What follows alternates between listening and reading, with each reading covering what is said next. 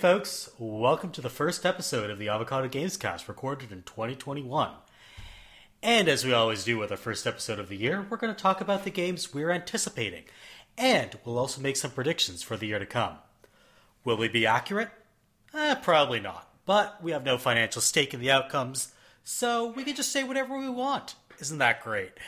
Anyway, I'm your host Merv, and joining me, she's sending good vibes to Zagreus, it's Lovely Bones. I'm, I'm sorry, I'm still stuck on that joke. All right. And he's the man, the myth, the legend. It's the Tutmeister, Andy Tuttle. Hey, what's going on, everybody? Glad to be back. Glad to have uh, both of you back uh, today to talk about 2021. Thank you. Which is yeah, Andy, did you know that you were on my very first episode I ever did of this show, which was oh, no two kidding. years ago? Wow, that's awesome. Yeah, back in 2019 when the world was a Yeah. a different place.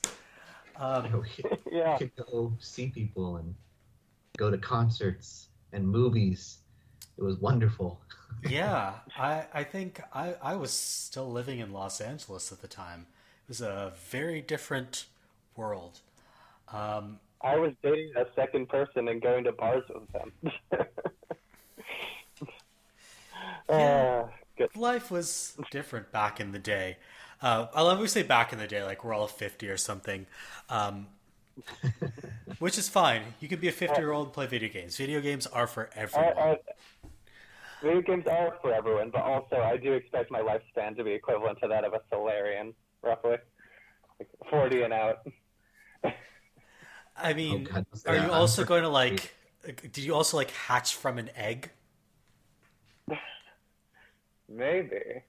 It's possible. Oh, We're all we're all amphibious on the inside. Uh, so the holidays happened. Some of us got some more video games. Some of us played some more video games. Uh, what did y'all play over the holidays? Bones, what were you playing? too many things. Um, I really spread myself unhealthily thin. Like I, I play a few games at a time a lot, but this was this was bad. It was a poor choice. Anyway, Hitman 2016, the new one's coming out. I can't afford to buy a sixty dollar game. Um, really hoping that Mass Effect Remaster isn't sixty dollars. Anyway, um, so I'm playing the first one, the uh, the 2016 season one reboot, and it'd be so helpful if we could have called the the sequels to that one seasons two and three, but uh, but the market dictated otherwise. Anyway, Yeah, the market just It's kind of like remember how we have like two Prey games, and they came out eleven years apart, and Steam had a bug for a while where if you had both of them, it would install the new one over the old one. yep. Yeah. why would you Yeah, want we're- to we're- That doesn't make any sense. We're all very lucky that the Halloween slasher franchise isn't uh, a video game. There would be literally three different games overlapping each other. Could you imagine if Weezer was a video game? that would really screw things up. Okay, honestly, that would be legit though. Like the blue game, the red game. Yeah, you I'd be those the Teal game, uh, which is just stolen assets from another game. Um, so, how how was how is Hitman? How are you enjoying it? Hitman's really good. I mean, I've been playing this game, this series, since I was like 12. I have a, a lot of built-up attachment for it. Um, but yeah, the uh, this this it took me a long time to get around to these these reboot games, but they're they're really really good as a like as a as as a person who was used to playing the original Xbox ones. These ones are a big leap in certain ways. You know, they're the maps are a lot bigger, but they but they're not like too cluttered or or um, too big. They're just gorgeous now, and you know there's some nice little mechanical changes like that. That when you're physically wrestling with someone, it looks like you're physically wrestling with them with them, and instead of just kind of like mechanically jabbing them for a bit. So not like those, not like a like a slap fight. It's an actual Yeah, it's, tussle. yeah, yeah. Phys- physical hand to hand combat in the old games is basically slapping in uh, in GoldenEye. Um, Does does every yeah. game in this series have you dress up as a waiter and try to assassinate somebody? Because I've only ever played one Hitman game, and I swear that was like two of the missions in one of them. And the trailer for all the Hitman games that come out are you dressed up as a waiter. That's like the, the the easiest option you could ever access, but there's always like 30 different options per level, and they vary in wackiness. I j- just in this game, I have I have taken over the identity of a supermodel, walked a runway, and then killed uh, the the person who employs the supermodel. Also, the supermodel is secretly another assassin. Um, Okay. A lot That- of all supermodels so- out there. Yeah, I'm uh, I, I in the second level, the Italian level in, in 2016, I, I killed a guy as, as a therapist. Like he's he sat right down on his couch, and I just got up and smothered him with a pillow. Um, yeah, that is dark. yes, it is. hey, Doc, I have Um, some problems. Oh, here you go. Let me just put this pillow on your face. Forget about everything. Um, Yeah. the series has always been incredibly creative and, and varied, and like encouraging you to to to explore and just discover all of the possibilities available to you, and that's that's always been something that I've really enjoyed. Also, it's one of the only kind of stealth games I can really get into because I'm much more into the like, oh God, do they suspect me? I'm dressed as a clown, and, and am I am I a convincing enough party clown? than like, oh, I'm in the, the shadows, and just if anyone sees me, I'm dead. Yeah, it's more like like- that social stealth idea that Assassin's Exactly. Creed kind of t- tries to do, but is also kind of beholden to um, to more typical stealth mechanics. Uh, I think you kind of got to go one way or the other with it.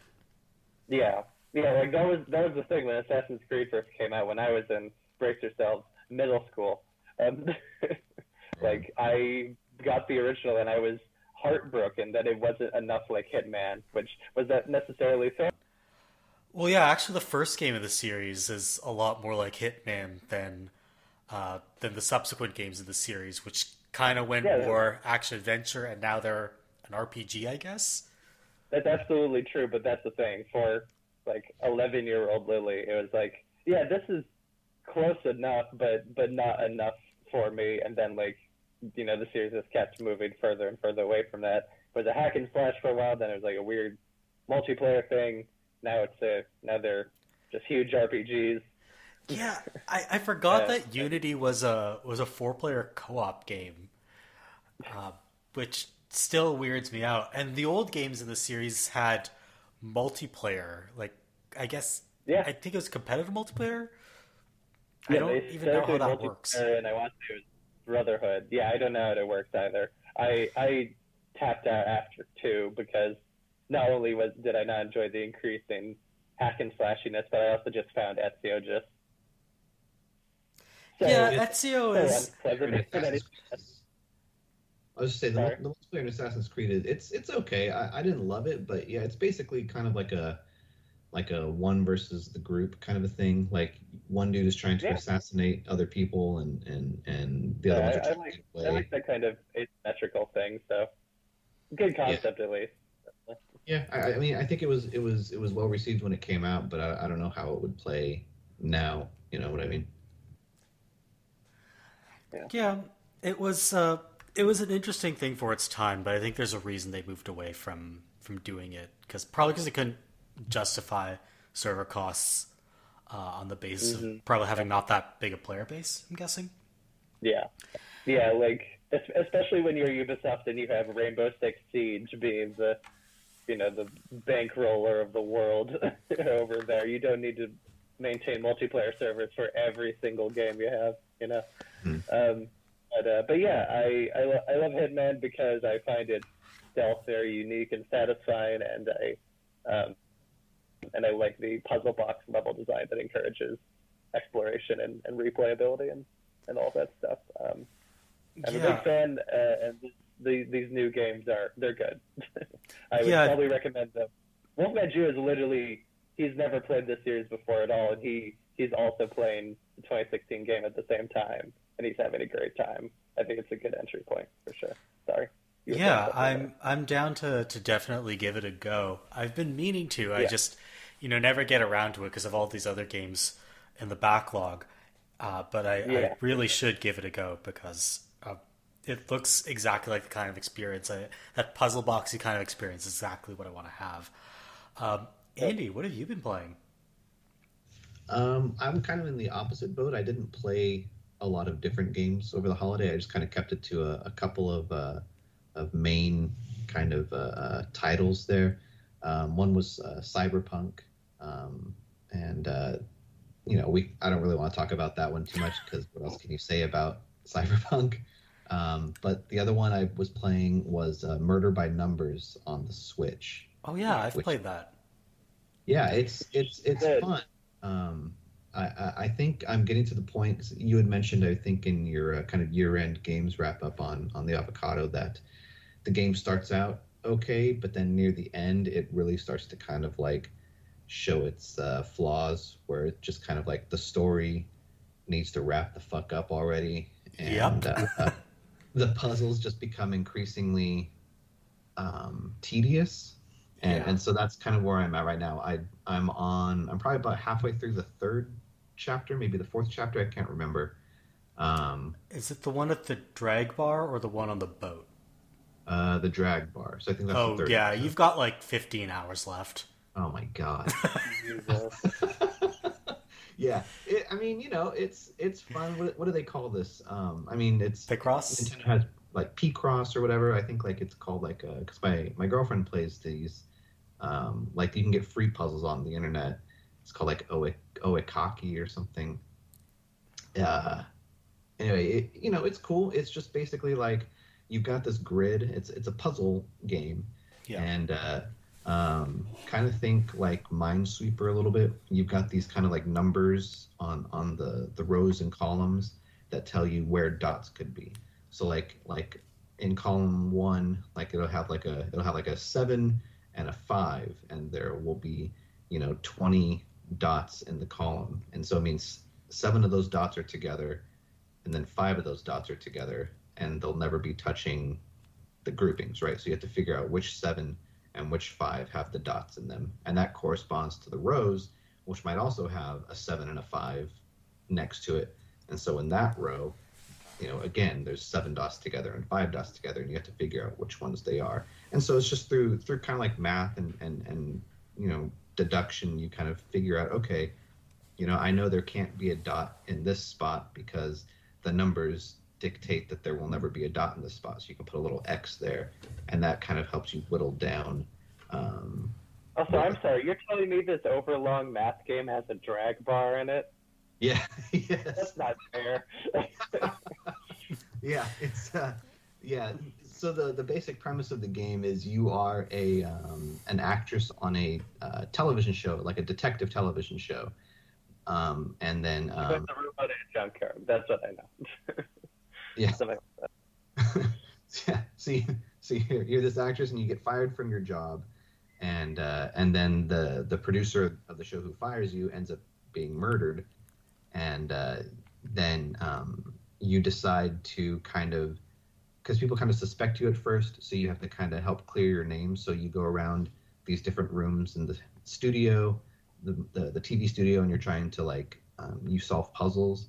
But the main thing is there's this robot that just shows up out of nowhere and starts helping you, and and that's kind of where the game goes from there. You use this robot to search for clues, and then when you find the clue is when you um, do the puzzle to uh, uh, figure out whatever the object is, and then you can use those objects to go talk to people and use them to kind of unlock the next parts of the story. Because it's also got like a visual novel um, side to it where you're you're talking to you know the other actors on the show and um, your ex-husband becomes involved with this and you're kind of you know have to question him about it. So there's kind of a phoenix wright um, ace attorney vibe where you're kind of showing like okay somebody says something about like oh i i don't drink. I'm i'm totally sober. And you're like ha i have this fucking flask with your initials on it you know uh, uh, figure that out motherfucker. And so anyways it's kind of fun at first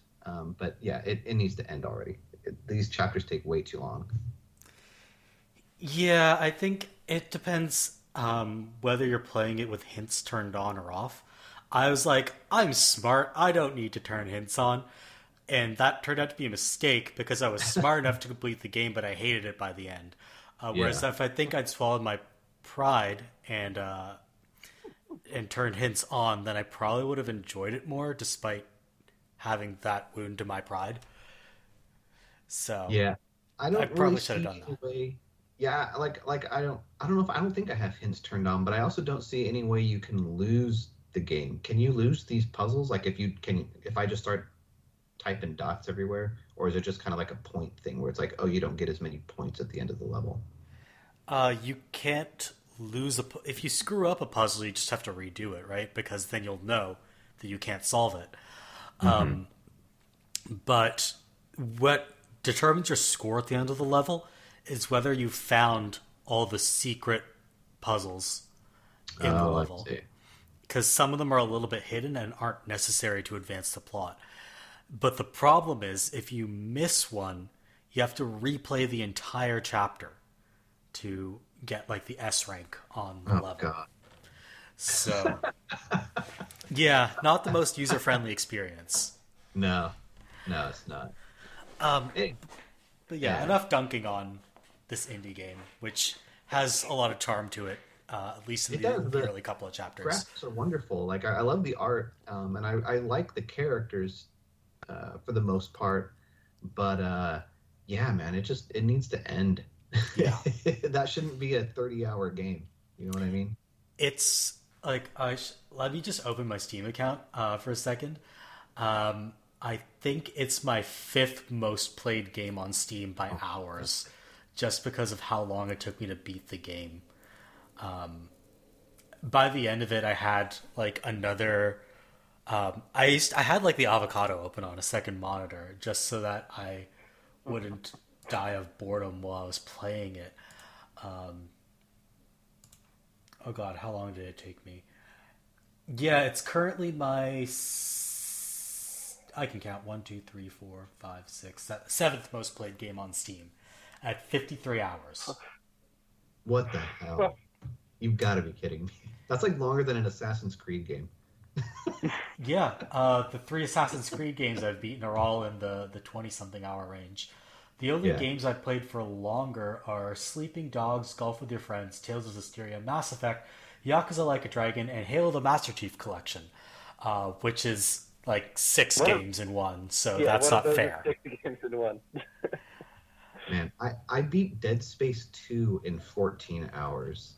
So, and that game is infinitely more interesting than Murder by Numbers. Holy God. Yeah, I'm looking around. Like, there's another visual novel in that range. Danganronpa V3 took me 52 hours, but that was 52 hours of fun. Um, Yeah, yeah, I, I can see that. That's uh, yeah, I believe that's the, I believe that's the tagline of that game. V V V three hours of fun. yeah. That without saying anything more, that's more of a I'm sorry, spoiler than you think it is. I'm so sorry. anyway, I know that's it's literally the only thing I know about the series since I read Griffin McElroy's essay about that game. Well, I messed up. I, I played um, Ultra Despair Girls first, and I guess that spoils all of part one and two or something like that. yeah, I think I warned you not to do that. that. Yeah, yeah, yeah, yeah. You're like, fuck you, I'm doing it anyway. like, your funeral, buddy. Yeah, I know. I, Yeah, well, I guess I don't need to play, you know, the first game now, since I know who the killer is. But it's I don't know. It might be interesting to see what it's like playing it, knowing who they are, and seeing like what they, how they react. I don't know. it's it's going to be a different experience for sure Yeah. but i think you'll be like oh that makes sense and oh that fits together uh, ultra despair girls doesn't actually spoil much of danganronpa 2 though so Okay. you won't know exactly what's going on there Yeah, um, right on. all right uh, and i have been playing a little game called donkey kong country tropical freeze Yay! i'm Oh, not good at it Right. i suck at it i suck at it a lot It's, it's a challenging game. Yeah, for sure. So I'm I'm going to admit that I'm a wimp, and um, so there's effectively three levels of difficulty. There's like classic, then there's funky mode, but within funky mode, there's like regular funky mode, which is just the the base game, but with um, the um, the prices at the in-game store turned down a little bit. Mm-hmm. Or And then there's- there's the full. Yeah, Sorry. Yeah, full blown funky mode, which is if you fuck up, it don't matter. Uh, so I'm playing yeah. on regular funky mode. Um, yeah, just because funky, play, playing as funky, you have more health and you have a surfboard that keeps you from being hurt by spike traps. There's a lot going on. Yeah, so I, I didn't want to trivialize it, so uh, I'm just I just made like the the, sh- the shop prices lower for myself, um, so that each life is one coin instead of however many it is in the base game. Uh, and that uh, turned out to be ten to fifteen. 10 to 15 coins. Oh gosh, yeah. Um, so I made the right decision because that way you can just have 30 yeah. lives going into a level and not worry about game overs. Um, and, and, I will say that, sorry, I will say that in the game's favor, like, um, it's very, it's pretty easy to grind for lives. I spend more of that game having 99 lives to burn through than not. And like, yeah, sh- sure, yes, at that point maybe you should just like go all the way with it, but you have to understand it was 2014. Nintendo wasn't there yet. They had to wait until Mario Odyssey to be able to be there. that's fair. Um, but yeah, that's that's I'm I'm not like I just want to beat the game. I don't want to have like sure. the original experience or whatever. So yeah. I'm just letting myself. Uh, I'm just letting it gently kick my ass instead of brutally yeah, kick my I, ass. I, I think that's perfectly sensible, and you're definitely still like enjoying the just how incredibly tight but also intense the, the level design is. Yeah, I'd say the level design is phenomenal. They do a lot yeah, of absolutely. interesting stuff with 2D platforming that I like. You think it's kind of not a dead genre, but a genre that's been explored to its fullest potential, and I'm still finding things in it that I find interesting or innovative, or like the enemies do interesting things, or the way you interact with the levels is interesting. Um, there's a lot of cool, unique mechanics in it. Um, the art design is fantastic. Uh, I love the audio. They've done really cool things um, with all of that. The only thing I, am not really enjoying, I find the controls a little slippery compared to, like, especially coming off playing Ori. Uh, the controls yeah. are just not as tight as I'd want them to be. But other than that, I, am having a good time with it. So, yeah. Yeah, they, they go, go for weird deliberate slipperiness. Sorry, I'll just shut up. Sorry. Yeah, no, it is. It is a weird. Like I, it's partly intentional. Like they yeah. don't want you to be able to control the roll move really, really precisely because that would kind of break the game. And it needs to be kind of a risk reward thing where if you roll too close to the edge, you're supposed to roll off and die.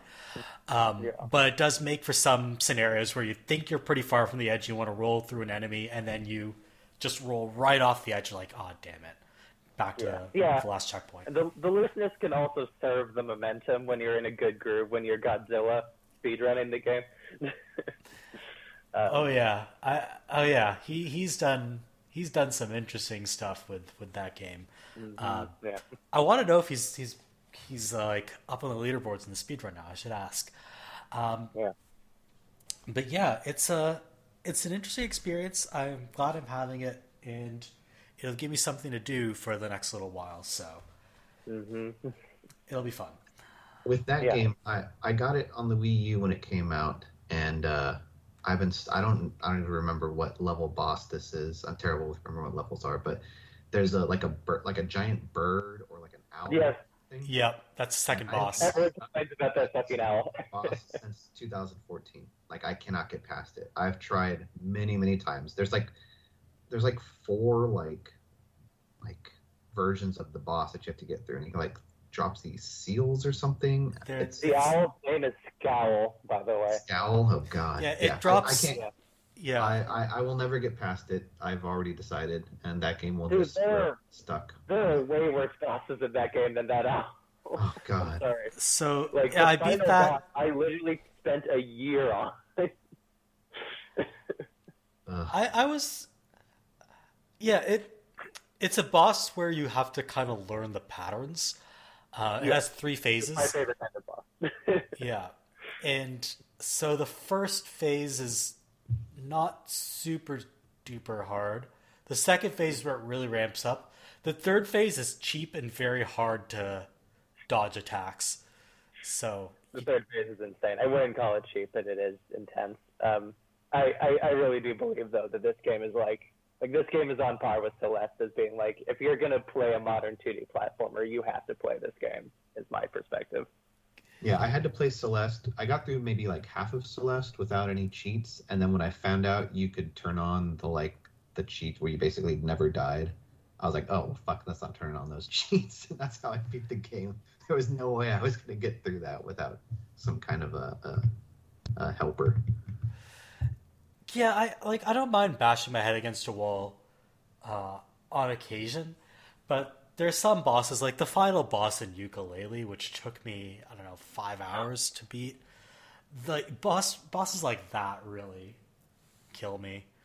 Um, but Yeah, I don't, I don't think Celeste, anything uh, in, in Tropical Freeze is poorly designed as Yooka-Laylee is. yeah, I've heard that the 2D Yooka-Laylee is pretty good. Uh, so apparently Yeah. they figured out how to make that franchise now.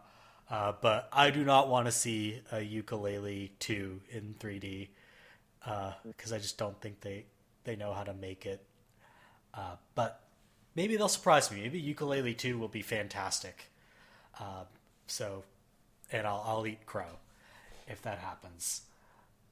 I will literally eat crow. I will find a crow and eat it. Um, so video games are coming out in 2021. I know it Are seems they? weird.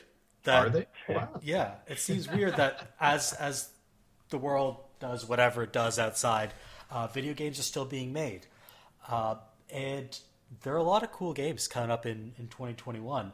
So I thought it would be a good idea for us to talk about what games we're looking forward to in 2021, how we think they'll be, which games we think might uh, might surpass expectations, which games we think might be a little controversial.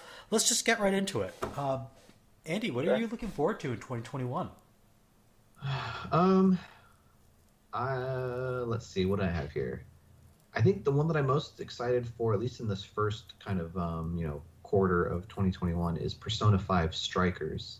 Um, Oh ever yeah, uh, Hyrule Warriors came out, um, I've been really in on the like the Musou games. Um, so I like I went back and I played the Dynasty Warriors games and Samurai Warriors, and uh, yeah. So now every time a new one comes out, I'll I'll I'll check it out just because I I enjoyed that so much. And obviously Persona Five was one of my it being it being one of my favorite games. Uh, that came out was it 2018 2017 2017. Yeah, yeah I I, I, I jump on anything that that, that game has um, I really 2016 like was the original Japanese release. 2017 was the Western release. yeah the US release yeah Yeah.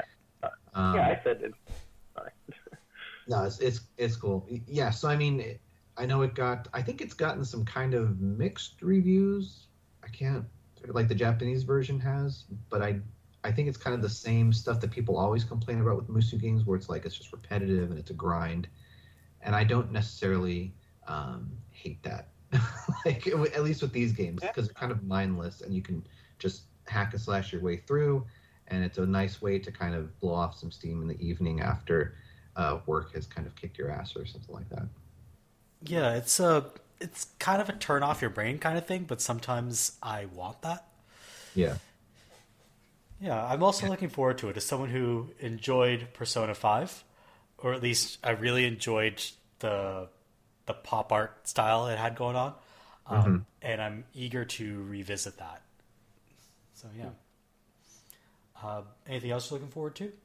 Um, well, go, still going on the kind of the Persona route. I am looking forward to the uh, Shin Megami Tensei 3 remake. Um, Oh yeah, Into Switch. Um, I can't remember if it has a date or not yet. I think it's in March, maybe. No, not yet. No, yeah, it's just spring right now. Oh, um, but I expect uh, we'll hear more soon. but, uh, Yeah. but yeah, I'm really looking forward to that one too.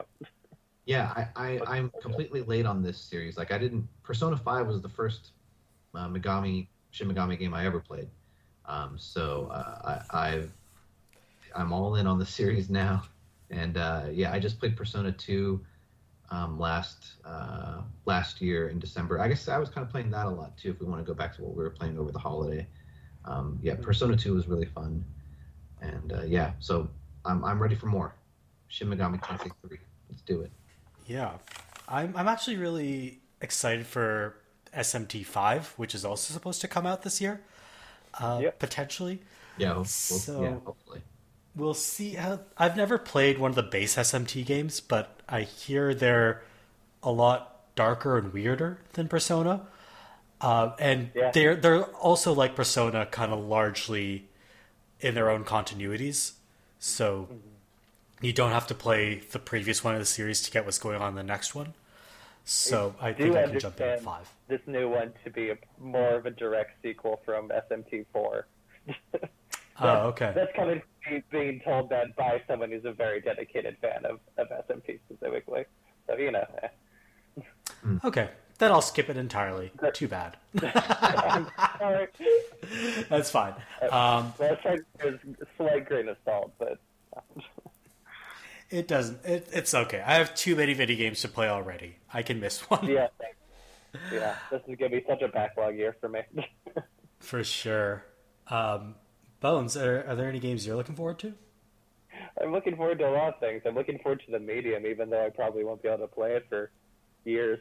Um, For a, se- for a second, I thought when you said the medium was like the entirety of video games, and I was like, Right. "Oh wow, that's really ambitious." Video game.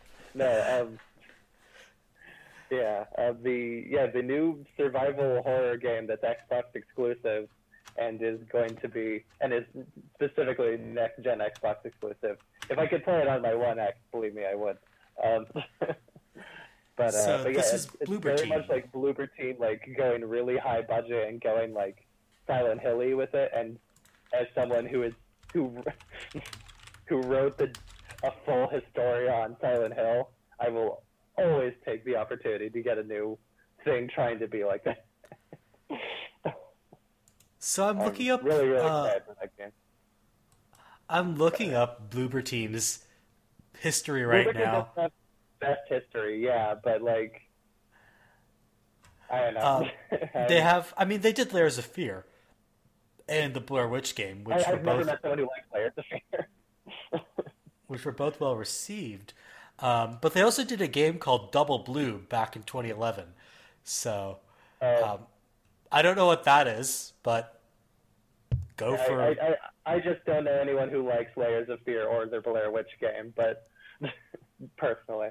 Um, but I'm really trying to be optimistic about it because I want good survival horror and I want survival horror that's not first person and super stealthy and Here's the thing: is, is, is, is will the game actually be good, or is it going to rely too much on this gimmick of um, the world's transitioning instantly? Right? Because that's why it's only on Series X, is because you can switch between whatever this like ghost world and the real world is, or something, kind of like that Ratchet and Clank game that's going to come You're- out for PS5. You're constantly playing in both worlds. Like you're controlling your player twice on the screen at all times. Oh, interesting. my understanding. Um, and I mean, I, I think that's a sensible. I think that's a sensible iteration on what Silent Hill was already doing with like the other world as a no, as a mechanical notion. So I mean, yeah, I, I think it can work. but we'll Yeah, see. I'm, I'm interested in playing that one too. But again, I, I don't have a Series X, and I have no plans to buy one anytime soon. So it's like, do I? I don't want to spend five hundred dollars on a system for a game that might suck. So yeah, and I, I'm I'm certainly not getting a gaming PC either. Sorry, Murph. Um, that's all right. Yeah. I, I I'm not offended by people not getting a gaming PC. Um, they're their gaming PCs are their own special nightmares. they, Uh, yeah, what else are you yeah. looking forward to? It, it says a lot about where I'm at, but also where the world is at. That one of my my my most anticipated releases of, of 20 and 21 is a is a remaster of a of a series I literally already own all of. is a, is the Mass Effect Legendary Edition. Oh yeah. Like Um, like it it is 100% a wait for reviews thing for me. I'm not being stupid about it, but I'm really like really hopeful that um that the the updates to it are not just like nice, you know, prettier visuals or making Mass Effect 1's combat more like the sequels, but um, I'm specifically really hoping that they like restore some of the cut content. Um, I'd be really happy to see that. I'm not saying it's super likely, but but it also isn't very intensive resource wise to do it. You know, it was something that people were already doing with the original versions of the game. So I, I'm not even sure what was cut from from the original Mass Effect. Um, most uh, what I'm talking about is mostly that um, like there are a bunch of there are a bunch more companions who are originally bisexual, and they cut out their their their queer romance. Oh yeah, they recorded all of the dialogue, and you can see like the cutscenes were completely finished, but they were mostly finished, and you could just pull that out and and re-access them. And that happened with Hayden, Ashley, Jack, uh, Thane, just just an insane number of characters. um, so I'm kind of hopeful that you know we're in a, a different cultural place than we were in 2007. and and this would be you know the most demanding thing uh, to do with this kind of re-release. So I'm hoping that maybe they'll do at least a little bit. But, yeah, we'll see. Even in 2007, we were still not fully there on you know I mean, you have to realize what happened with the original Mass Effect. Um, it spawned, yeah, it spawned this this report that is like an alien sex game, which it right. very much is not. Yeah. I'm um, well aware. Believe me, I'm well aware. I was a kid when that happened. I I was paying attention. yeah, I'm, I'm it was a very before, like. But, uh, oh, sorry. Go ahead. Yeah, I mean, it's it's just strange to think how different the world was 13 years ago. And yeah. I'm not saying we're in a great place now. I'm just saying we're in a different place and probably a better yeah, place. Absolutely. Yeah, yeah, I would say. Yeah. But yeah, it's uh, trans trans people are an insane amount more mainstream since then, and and yeah, yeah, a lot of a lot of a lot of shit have happened. I I can't dispute that certainly. Yeah, it was a it was a, a time when like I don't think it would be as easy to get away with a completely made up story on an alien sex game anymore on the news. Um, no.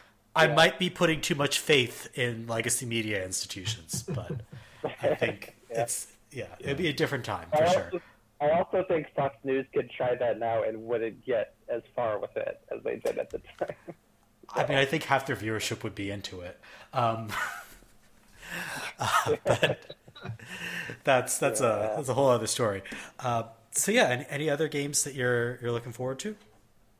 Oh, gosh, there's so many, but I'll I'll try to keep like one more. Are we doing like top three here? yeah, sure. Let's do top two, top three, whatever. I've got okay. a few that I'm going to mention as well.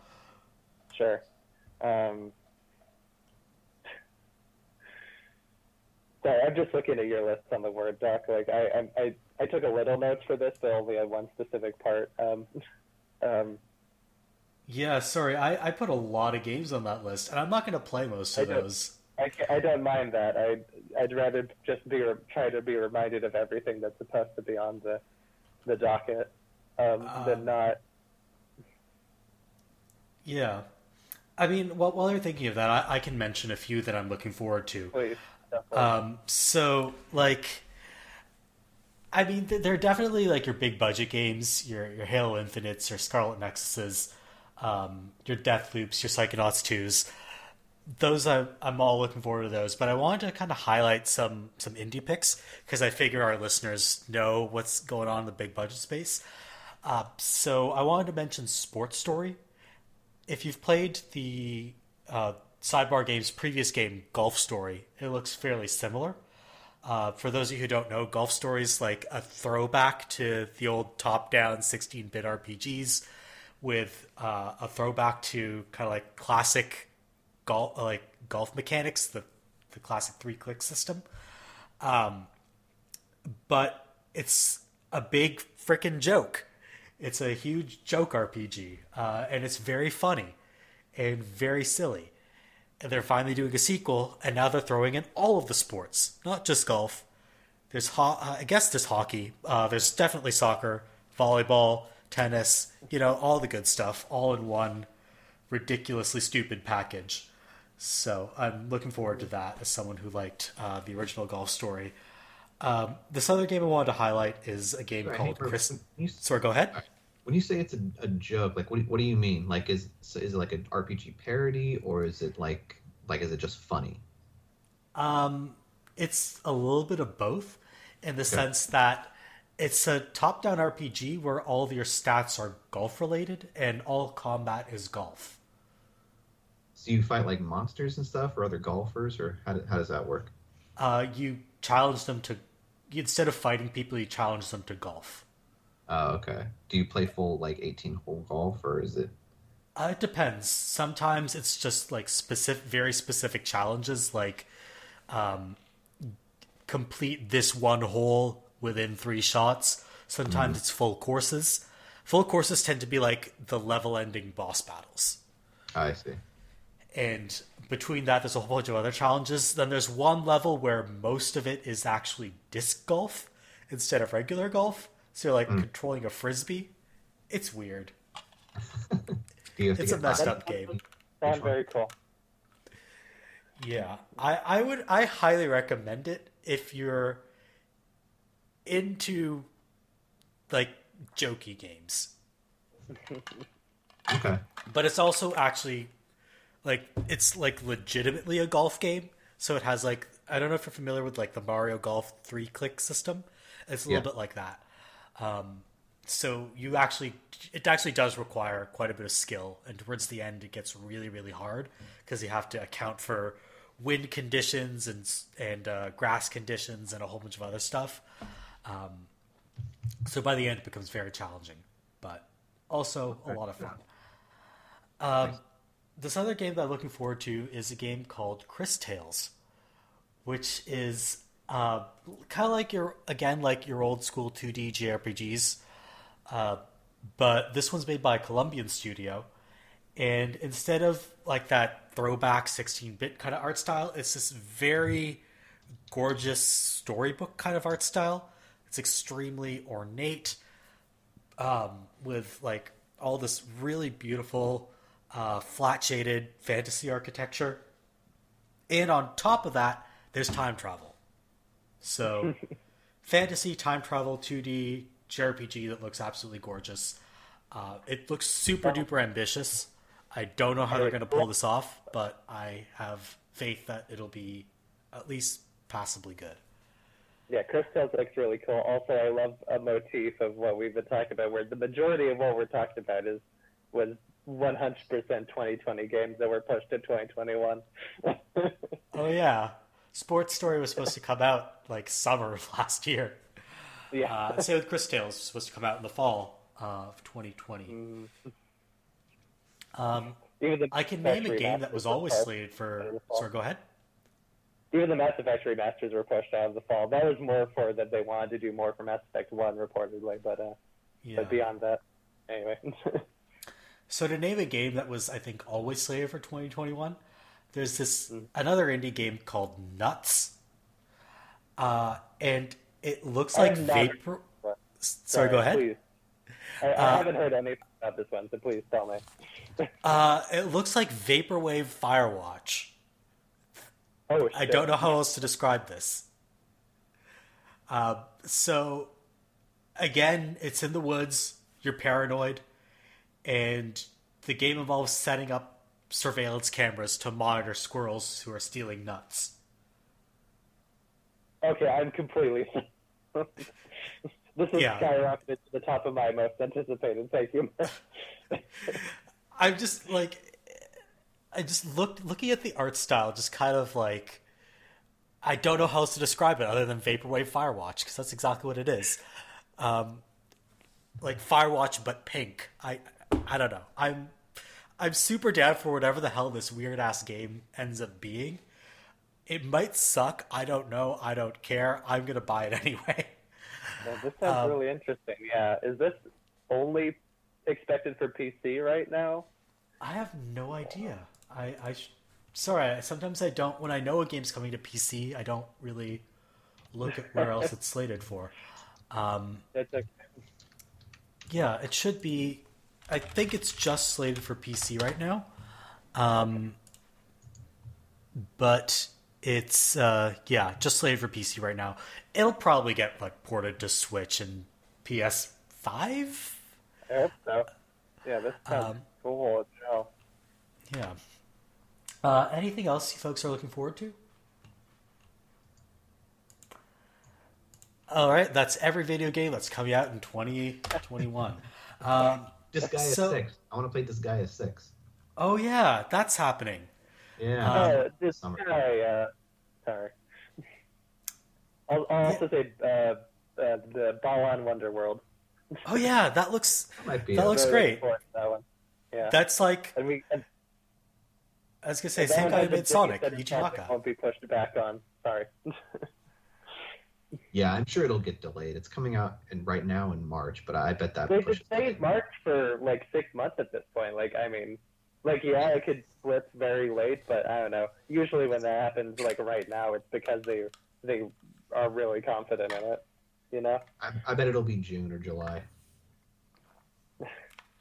I admire your cynicism. Um, I don't know how long they've been working on this. That's going to determine a lot of it. Um, I've Yeah. if it's been in development for a very long time. I mean, that's also a double-edged sword, right? It could mean it went through dev hell, uh, like Cyberpunk did, or it could mean that it was just something they've been working on for a long time and it's been incubating for so long, and they've they're really just polishing it. Um, so it's really hard to know where that is. Which There's is no insider information that's on it. Sorry. My understanding is that's where Psycho, that's where Psychonauts 2 reportedly is now. Like they gave a dev update in December that said like content's done. We're we're just polishing now. And and are we all happy to hear that? Yeah, Yeah, like, yeah, I remember that that update. It's it's just polish and UX stuff now. Um, yep. Which, Which is really is- exciting. yeah, I've been waiting for this game for gosh, I don't know how many years now. Same, Um, same. Yeah, especially since the original Psychonauts is is one of my favorite games of all time. I'm really excited to see where Psychonauts 2 goes. Also, um, uh, I wonder, If I wonder if it'll be. Sorry, I, I was say I, I wonder if it'll be a thing where they try to release it um, in the first quarter, like before the end of the fiscal year, and if they can't make that date, if they'll just wait to push it out into the fall to have it kind of be like a second tent pole with Halo. It could Wow. be. Um, I can see my that. guess is that it was. My guess is that they're they're aiming for fall because they still have to bug test everything, Yeah, um, and and do cert and all that, and that takes time.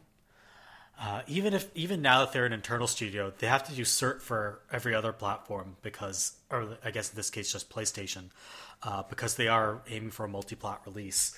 Yeah. So it, I don't think fiscal 2020 is possible No. for that game. yeah. It- It's going to be a fall release. Yeah, I I would- I would be very fall. surprised if it slipped to 2022, but I I don't think we're going to see that before the end of summer.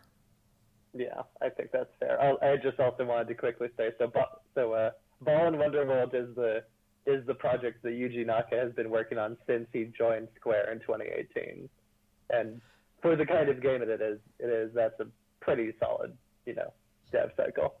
Yeah, it definitely.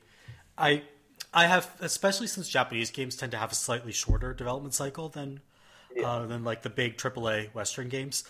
Um, I think it's definitely feasible that they could get it out by March, but again, a delay is also potentially in the Yeah. cards. No, no one will Well, blame them it's if they say something. After all, like we're we're still in COVID. Like most people are going to be patient and sane about things right now. Unless you're Cyberpunk, where you delay it like four times in a row, and then it's still a piece of shit. Sorry, Andy.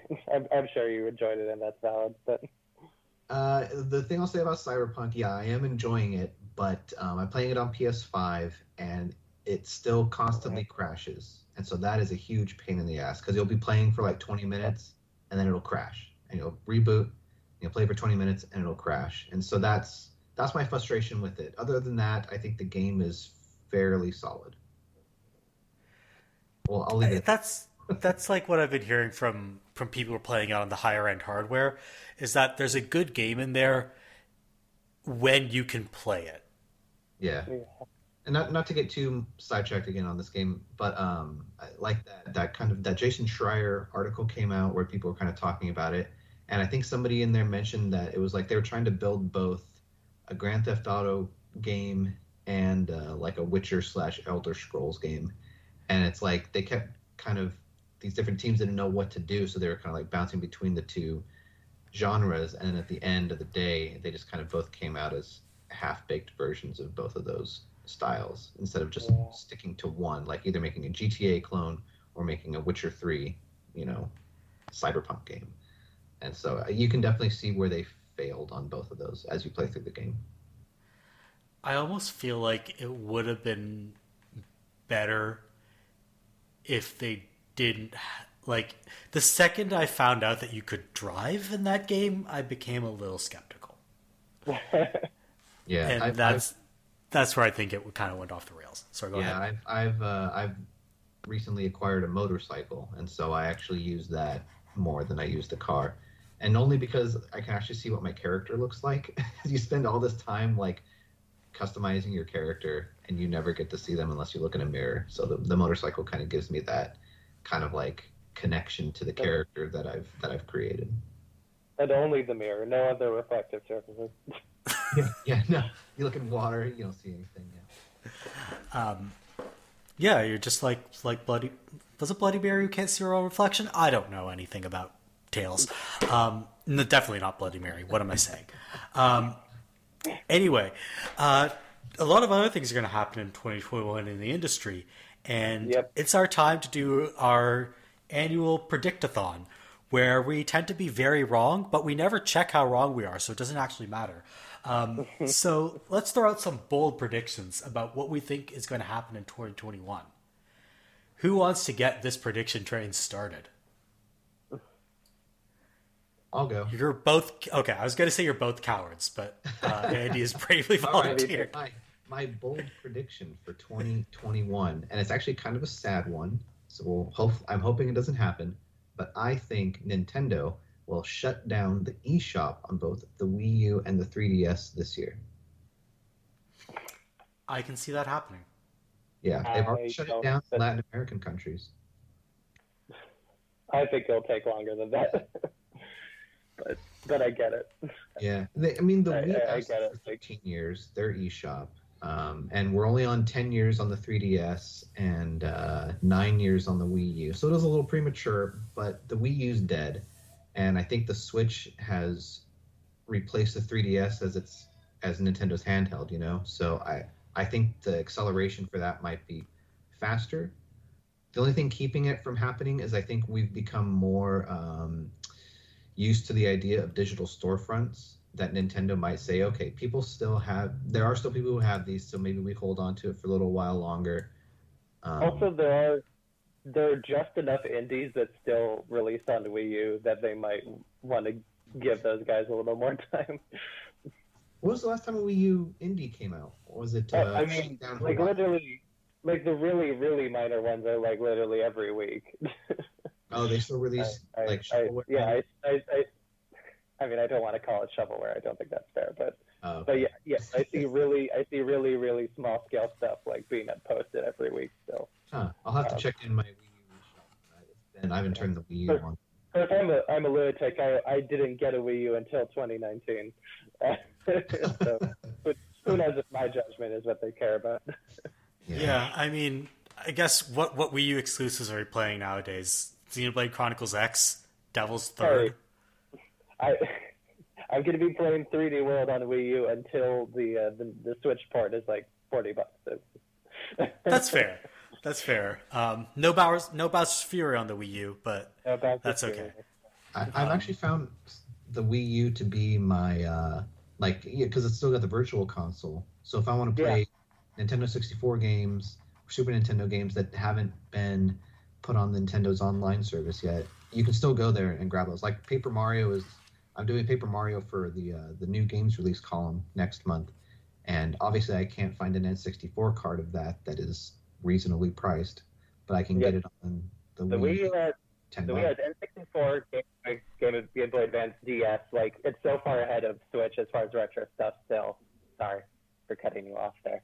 Yeah. Uh, So if they if they do like- announce that that is shutting down this year, I'm gonna have to go on a spending spree and just buy all these these things before I you know potentially can't ever get them again. Yeah, the Wii U is my affordable retro thing right now as well. So I Yeah. very much get you. I, you know, there are these rumblings of uh, of a revamp of the Switch Online stuff, uh, but uh, yeah, I, I don't know. If it takes long enough, I, I hope they'll just let the Wii U stay open up until they they're ready to do something with that. Yeah, but you know, I, I think yeah, it's it's the the the lifespan of that digital storage has got to be over in soon. If not this year, then maybe in the next year or two. Because I just don't, I can't see them still continuing to support the Wii U for sure, and even the 3DS um, when they I- have I switched to- I don't I expect can- it to run beyond like 22 or 23 for sure. I can see the Wii U shop actually shutting down sooner than the 3DS one, Yeah. just because there's so many 3DSs still out in the wild, uh, whereas nobody bought a Wii U. Um, so Um, Yeah, I mean, and they shut down the Wii U's uh, like the the the Me service, whatever that was called, where it was like Miiverse, Meverse. the best thing on the internet. Shut that down a while ago. Weaver. So it's Um, like you know, there's. I don't, can you even play Splatoon online with the Wii U still? I can't. I haven't tried that in Yeah. ages. You can? Okay. Yeah, yeah, you can. Um, like, and like, like ev- ev- everyone who does have a Wii U, like, they can have their their like, the account on the Wii U is shared with the Switch account. Like, all those people are still just using the same account on both hardware. I Oh, mine. Um, so there's yeah, like, like there's a still a fair amount of Wii U support actually, but yeah. Yeah, but it's also fair to say, like, the, yeah, the Wii U was discontinued right before the Switch launched. The 3DS was only discontinued last year. Um, 3DS will probably outlive the Wii U's uh, digital services. Yeah. I guess it just depends on how those shops are connected, like on, on Nintendo servers. Like, can they shut down the Wii U shop and not shut down the 3DS shop? I don't, I don't know how closely tied together can. those are. That's a fair question as well. I'm sure they can set them down, shut them down separately. I don't think they're super interdependent. Um, speaking of Nintendo predictions, uh, I'm going to be very bold, and Yeah, tell 'em. um, and you're, and I'm sure Bones is something in here to contradict this. Um, I'm going to say no, no second Switch model is going to come this year. Mm. I don't know about yeah, that. no, it's insane. I like I I don't see why it would. The existing hardware is selling really well. There's no point in splitting the market right now. That is true. Maybe 2022. the new But- 3DS launched the only two years after the 3DS did, and after its most successful year ever. they do this. It is how they do. Yeah, It is how they do. uh, I mean, it's how they've done once. I don't think a pattern's been established. I mean, the Game Boy Color only was only on the market for like a year before the Game Boy Advance happened. That's fair. Anyway, um, no, it's it's pretty consistent with their handhelds actually. But okay, but my my broader point is like, like Nin- Nintendo's strategy for this stuff is that they want to get out ahead of sales flagging. They don't want to be responding to sales flagging. That's my my main issue with your argument. That's fair. I just don't see. Like, I know there have been all these rumors, but they're none of these rumors are consistent with each other about like what exactly this thing is. I Well, mean, like the rumor of a Switch 2 has been around since almost the birth of the Switch. It's like, okay, well, when's the Pro coming out though? Like, I mean, Uh, it might be coming. I don't know. I'm I'm willing to be proven wrong on this because, like I said, Yeah. these are bold predictions, and no one's going to hold me to account for them. So, yeah, um, I respect it. I apologize for being hard-headed about it, but I'm, you know, I'm coming from a perspective where I'm starting to make contacts in this industry, and you know, I also hold the the, the, the journalists who have proven themselves respectable in pretty high, consistent regard. And yeah. I I mean, there are stuff. there are insiders who are reporting that. Mm-hmm. I I full. Let me put it this way. I am certain that there is a Switch, like a Switch XL or Pro or whatever, or even a Switch Right. Two in development right now. I just don't think it's coming out in 2021. I get, I, and I can accept that. I just, I, I just also think that thing was originally supposed to be a 2020 release, and they're not going to push it back that far. And I'll, and I'll concede like the 2020 thing is actually like my theory alone, and most people have not backed that up, but that's a, another question. yeah, I think the the working like my understanding is that the the rumor is that it's meant to kind of coincide with Breath of the Wild 2. Right. Yes. Yeah. Um, I don't know if there's any insider information backing that up, or if that's just informed speculation.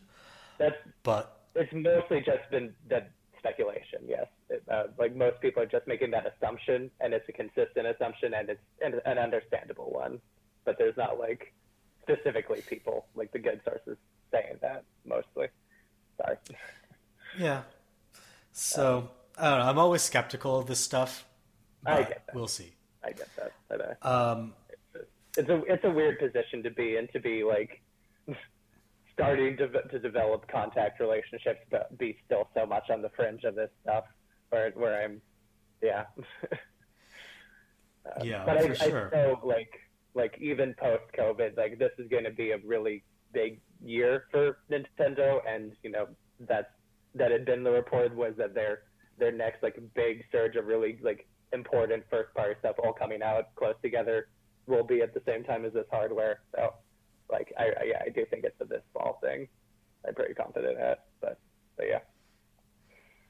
yeah.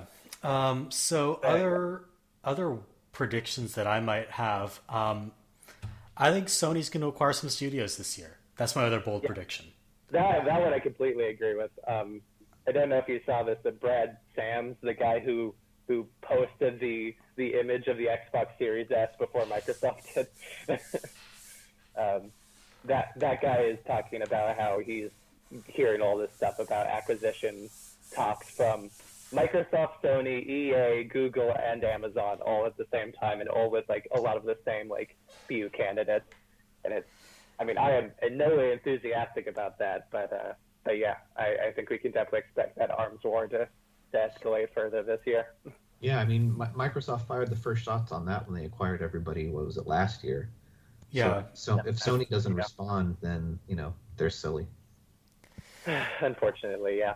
And, uh, and Google and Amazon are just desperate to be able to stay in the game after their their starts have both been Oh, pretty.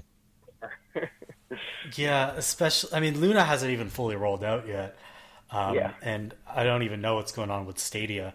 Um, so I, I'm gonna make some bold guesses about studios that uh, what call it that Sony might uh, acquire. I'm gonna Yeah. guess Bluepoint. I think everyone's saying Bluepoint. yeah, Uh, yeah. The, the rumble, the rumbles on Bluepoint have been around for a long time at this point. Um, another possibility is Quantic Dream because they mostly put their games on PlayStation first and then port them elsewhere later. Uh, Yeah. But that might they might be too big to acquire. I don't know because they also publish. Dream is trying to go more like they're, they're pushing harder on independence. You know, they went from having Sea of Solitude through EA to self-publishing it on Switch, and reportedly they they want to continue in that direction. Um, but you know, Money talks, right? Yeah. money talks Uh, absolutely.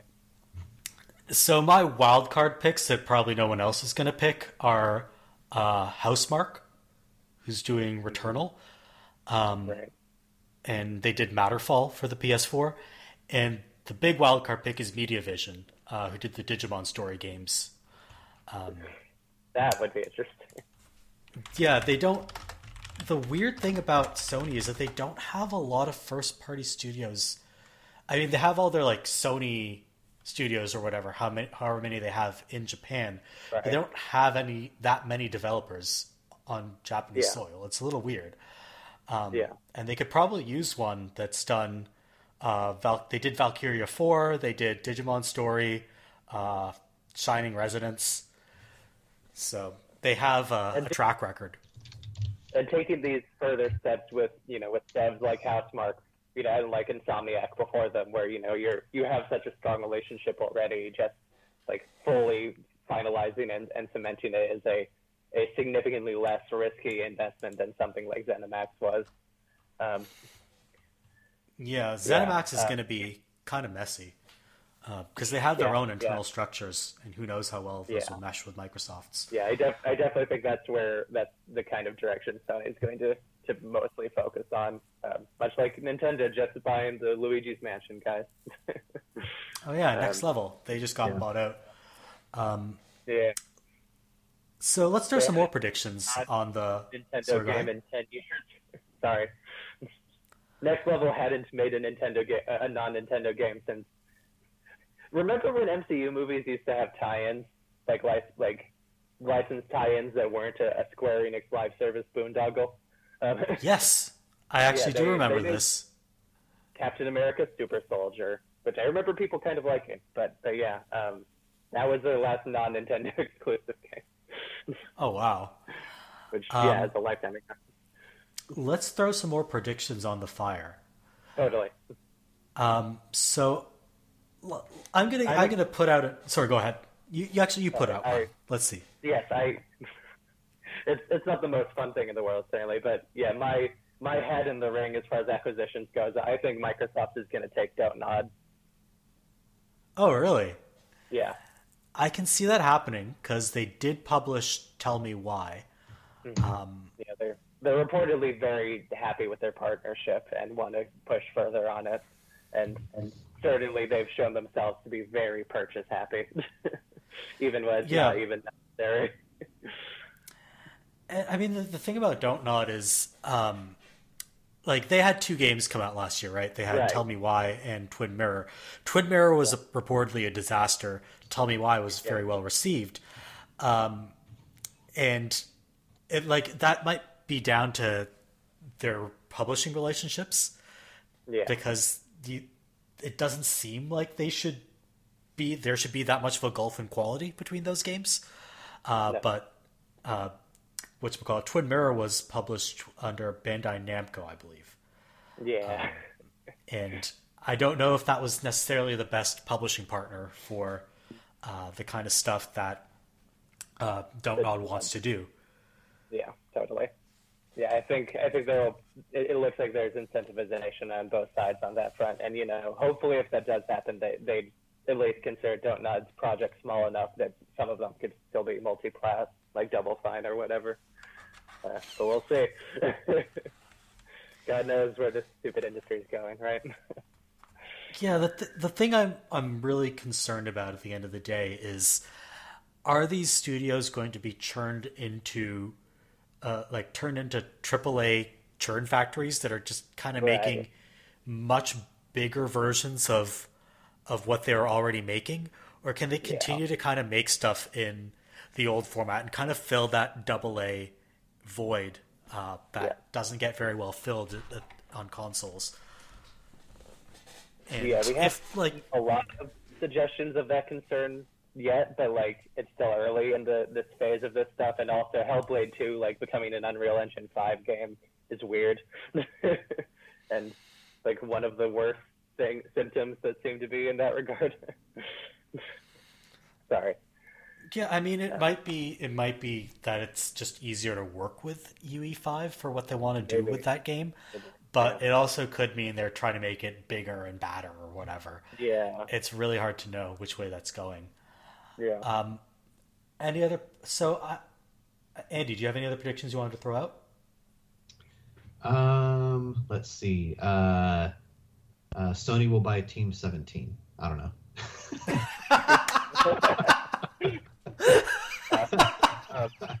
Sorry, that's, that is that is hilarious. That is that is the most hilariously random prediction, and it's not even completely out of the realm of possibility. It's just it's why really funny to me. There's no point. oh yeah. Like, my, can you imagine? wor- sorry. Can you Go ahead. imagine Worms being in the next version of PlayStation All Stars Battle Royale? That would be really Did you funny. play Worms yeah. Rumble? It's not too bad. I didn't play Worms. Rum- I haven't played a Worms game since Worms Reloaded. Yeah, they Yeah, I gave had. it on uh, PlayStation Plus uh, in December.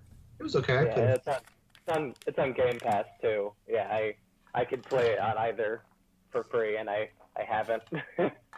Sorry, Worm. Yeah, Um, it's it's only got about a week's worth of fun. After that, it's like okay, Yeah. I don't need to go back to that game. so um, my other prediction is that is that Sony will fast track a PS5 Slim, and that we'll start hearing about it this year, even if it won't be officially announced. I can see that. I can see rumors of that happening, and I can see it not coming out until 2023. Right. Yeah. Because like do if they really want to like respond to uh, concerns, but.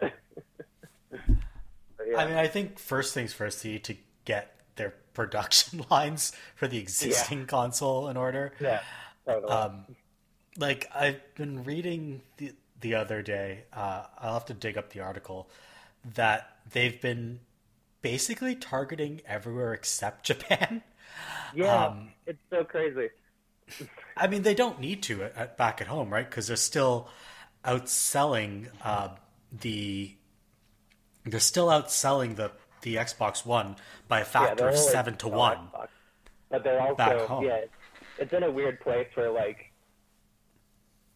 like what was the other headline? I I'm you might have seen it on on Era. Um, it was like two, 2020 was the first year since the PS1's Japanese launch that less than a million PlayStations sold in Japan.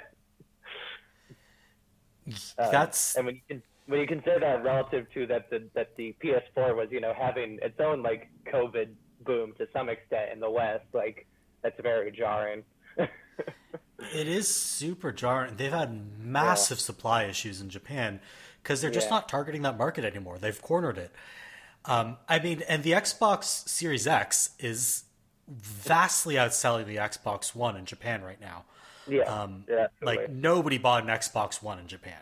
Nobody. Like it didn't even. Like there were piles of Xboxes on launch day that nobody was picking up. Um, and it's still, despite the fact that it's selling so much more, it's still being outsold by the PS5 by a factor of seven to one on Japanese soil, and that's partly supply. They're not supplying that many Xboxes over there, but it's it's weird that um, like PlayStation just doesn't need to do anything in Japan now. Uh, so they're targeting Europe, they're targeting other parts of Southeast Asia. Uh, but like loyal PlayStation gamers in Japan are, are starting to get a little bit annoyed because they've taken stuff out of um, uh, the PS5 that was on the PS4. Stuff like uh, the control mapping. So if you've ever played a like your Switch and you compare that to your your PlayStation, um, the way you cancel out of things is a different like button layout on the Switch than on the PS uh, PS4 because it's borrowed. Like the Switch maintains um, the same button layout as in Japan, whereas uh, PlayStation flips it to be more familiar to Western gamers. Uh, but now they're taking the Western arrangement and forcing it on Japan, and people aren't happy. Um, so it's little yeah. things like that that's kind of pissing people off. But again, when you're winning seven to one, what do they really care? yeah, yeah, but you have to wonder like how ex- intense of consequences at a certain point will go. You know, like. Like you can you can only yeah. devalue a, demographic for so long, an audience for so long. Like it's it's really hard to tell whether or not it's working. Um, Yeah, right. I when you've that. got like i mean when when sony's only advertising its like massive quadruple a like like cinematic spectacles made in the west at their showcases and uh microsoft's like fucking jump force yeah at their showcases um and that's still not really moving the needle Yeah. that much And also, Microsoft discounted the Xbox Series S exclusively in Japan permanently. Oh, yeah they they're trying to make a play for it and Yeah, again, that's that. And- I and- keep going back to that seven to one factor. I mean, no, I it- get the- that. I It's I- I gone guess from like twenty to one to seven to one, but yeah, yeah, but yeah, how much how much more growth is is just realistically possible? I my point was less about Microsoft and more like Nintendo cutting it on PlayStation than anything, honestly. Like, I mean that that's also probably happening quite a bit. yeah, Um, Yeah, I just, Just saw a 'cause- headline that said that uh, what was it eighty-two percent of all consoles eighty-seven percent, eighty seven percent in 2020. Yeah. in Japan. Yeah. And and yes, granted, yeah, um, you know, PS4 was past its peak, and PS5 is pre its presumable peak, just because of the state of things, and Switch is, you know, in a better place in its its cycle, but still, like that's pretty intense. Yeah. Well, I think you Yeah. probably thank Animal Crossing for that too. Oh, Yeah. for sure. That that game is like I mean that game was was popular worldwide. It's a freaking juggernaut in Japan.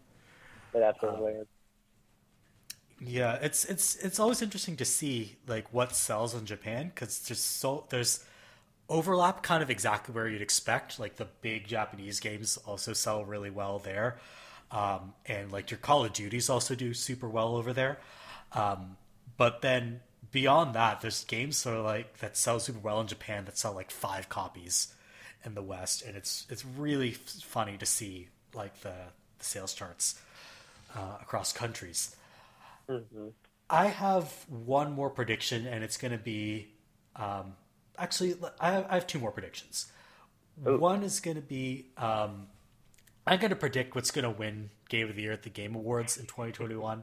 I think it's going to be Horizon Forbidden West. I can't see anything else that could threaten its crown on the horizon. Realistic, sure. Maybe this the new God of God War of game, if that also come manages out. to come out in 2021. There's no fucking way that's going God to of be War delayed makes to it this 2022. year. Yeah, I think it's getting delayed to 2022. Uh, and I'll make the not super bold prediction that Psychonauts 2 will be nominated but won't win. yeah, These I- are I not very bold predictions. Agenda, and I don't like that a lot. Nominated. Sorry, Andy, what were you saying? I don't know if it'll even be nominated. I I don't know. I don't I have think- high hopes for it. I think it'll be good, but I don't think it's going to be uh like universally beloved. Whether it's specifically Psychonauts 2 or not, I do think the Game Awards is increasingly going to have it as a regular feature that like there that there will be an indie slot in the Game of the Year category, much like how for a while there was an animated feature slot in the uh, the Oscars. That would be Yeah, nominated. I can see. Sure. Yeah. And like this year, like sorry, last year it was Hades, right? Yeah. Um, and that was uh, that game was just like tearing up the charts. Um, so obviously it was going to get recognized. Yeah. Uh, I don't know whether Psychonauts 2. I think it's just going to get in by kind of sheer hype yeah. just because it's such a it's become such a like it's no longer just like this cult classic it's become a phenomenon in the wider um in the wider industry and culture so Yeah, But- I mean, you, if you go to a retro gaming store, I mean, you'll see copies of Psychonauts 2 that are still, you know, 60 bucks, 50 bucks. Like that game is still really expensive on PS2 and Xbox. yeah i mean i my so the funny thing is is i'm i'm coming at this from kind of a pc perspective where you can regularly get psychonauts for three bucks. Right. um, but like yeah it's definitely um, it's definitely a game that's retained its popularity. It's sold so much more after its initial failure than like when it first came out. It's just like this regular good seller now which is weird considering how badly that game flopped at release Yeah. Oh, hey, I got, I got, a, I got a cool Psychonauts uh, Easter egg for you. Um, we're well past Christmas by the time this comes out, obviously. Uh, but if you play the PC version of Psychonauts on Christmas and you buy something from the camp store, you'll get an achievement. I should just go ahead and do that. Um, I mean, in approximately 11 months. Right. But I so should just, go just ahead remember do that for 11 months. In fact, I have it on my on my Steam page, my rarest achievement showcase. Three percent of the players who own Psychonauts have this achievement. So Can Yeah. they can't they add that to the PS4 version too, so my mom can get in on that action? uh, I, you know, I don't know if it's on the PS4. I, I'd have to look it up. They but- might have a trophy for it. Yeah. All right, I'm going to make one more prediction, and it's not going to be a happy one, and I think it's going to be controversial. Um, I don't think Kena, Kena Bridge of Spirits, this, uh, that really gorgeous looking action adventure game that's receiving a lot of hype, I don't think it's going to be good. It, it's it, I, I never thought it looked good, to be honest. It's a game from a studio that's never made a game before, um, and the like the death knell for me is that while the animation looks really good in cutscenes, in the few gameplay snippets uh, they've released, the animation looks really stiff. Mm, yeah, yeah. Um, like their their pedigree was a is, was a popular uh, Zelda fan film. Like that's that's what they built this off.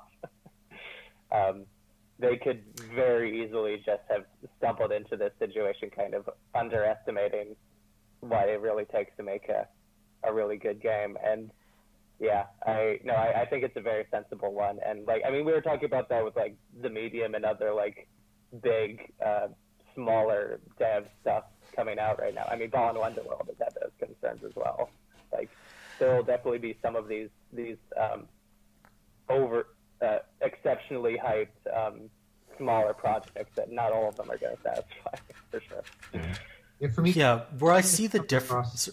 Sorry, go ahead, Andy. Kena comes across as like a. I don't know if this, this is gonna be rude or not, but it comes across as like a THQ game. You know what I mean? Like it just kind of has that like lower budget, generic look to it. You know, and I'm sure it'll be fun enough. Like you know, I'm, I'm sure if I played it, I, I would I would get a good you know maybe solid hour or two of enjoyment out of it. But it just doesn't look like it's going to hold my attention past you know the opening, uh, you know, couple hours of the game. And, and granted, I so desperately want more of that that mid budget. um, yeah. Double A, as as Murph talked about uh, earlier, but like specifically the way that stuff was uh, in like the early 2000s. Hmm. It just reminds me of, of, lazy Saturday afternoons where I'm just like playing this game and I'm bored and I have a headache because I've been sitting down for three hours.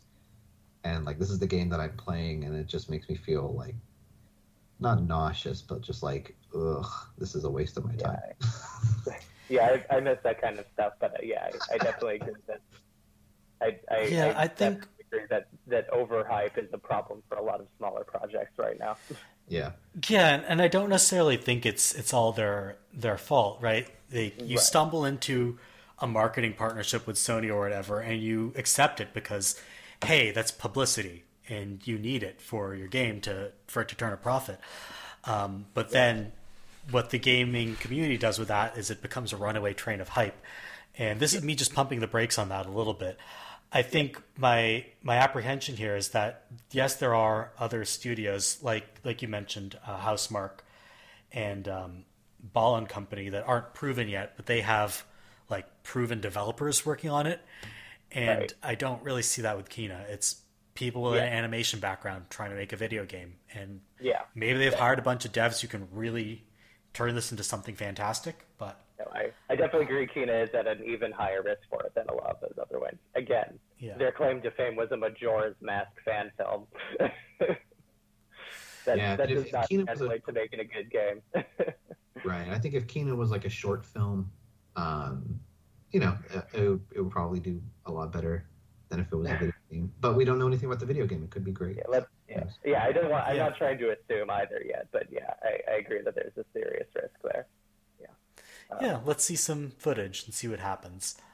Um, all right. And moving on, we have one special. We haven't played a game on this podcast in a very long time.